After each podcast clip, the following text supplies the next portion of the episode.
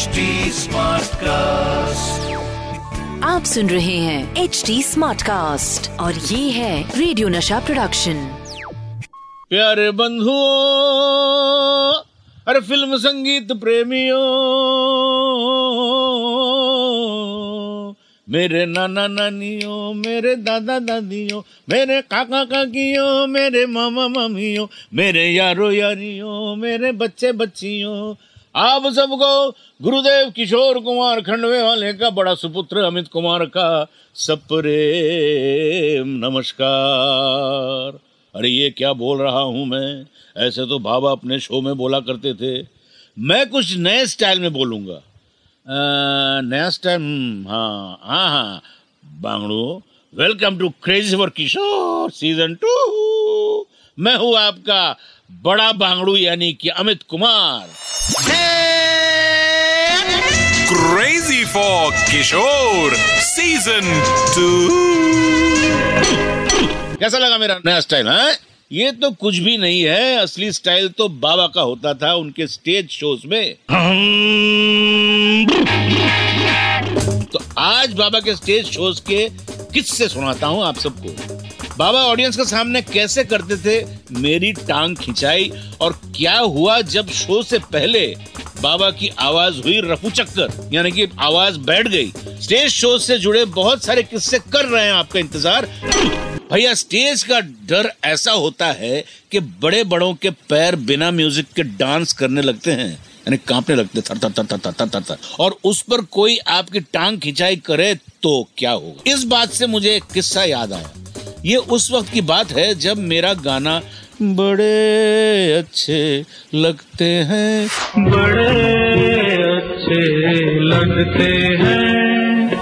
Hit तो हुआ नहीं था धीरे धीरे हिट हो रहा था। तो उस गाने की डिमांड हर शो में आती थी।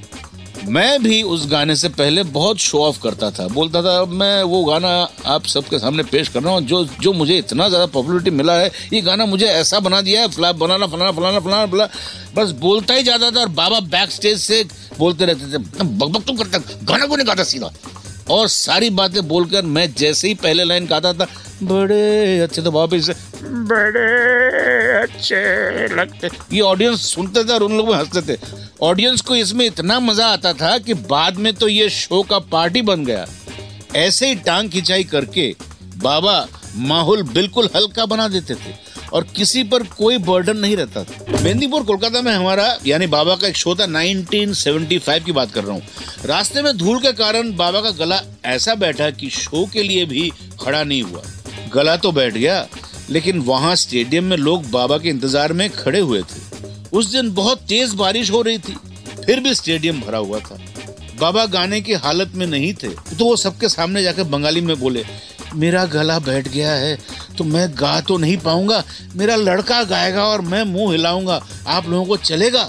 ये सुनते ही बीस हज़ार ऑडियंस एक साथ चिल्ला के बोला, किशोर साहब, हमको चलेगा, आप जो भी करेंगे, हम ले लेंगे। उस शो में मैंने बाबा के लिए गाना गाया और बाबा सामने एक्ट करते रहे। फॉर एग्ज़ाम्पल पड़ोसन फ़िल्म में जैसा सीन था, ये बाबा का स्टेज प्रेजेंस ऐसा ही था कि ऑडियंस के लिए उनका सामने होना ही इम्पोर्टेंट था। और आज सोचता हूँ तो लगता है बाबा कितने ईमानदार थे। वो सबको अपना समझते थे। इसीलिए तो उनको इतना प्यार भी मिला था। बाबा पहले स्टेज शो से बिल्कुल भागते थे, लेकिन एक बार जो स्टेज पर आए तो ऐसा लगा कि जैसे वो स्टेज के लिए ही बने थे। इन्हीं यादों की पोटली से एक मज़ेदार किस्सा आपको सुनाता हूँ। ये बाबा का शो नहीं था, पर 1980 में अमिताभ बच्चन साहब का पहला वर्ल्ड टूर था।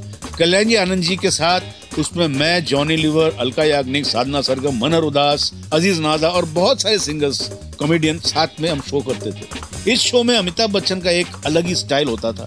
वो गाते थे अरे दीवानो, मुझे पहचानो। और गाने के बाद अपनी हैट उठाकर ऑडियंस की तरफ़ फेंक देते थे। अमिताभ बच्चन के टोपी के लिए ऑडियंस में लड़की लोग पागल हो जाते ऐसे ही एक शो में हमारे साथ एक सिंगर बहुत नामची सिंगर उन्होंने अमिताभ जी का ये जो स्टाइल उनको बड़ा अच्छा लगा। उन्होंने कहा, मैं क्यों ना करूँ?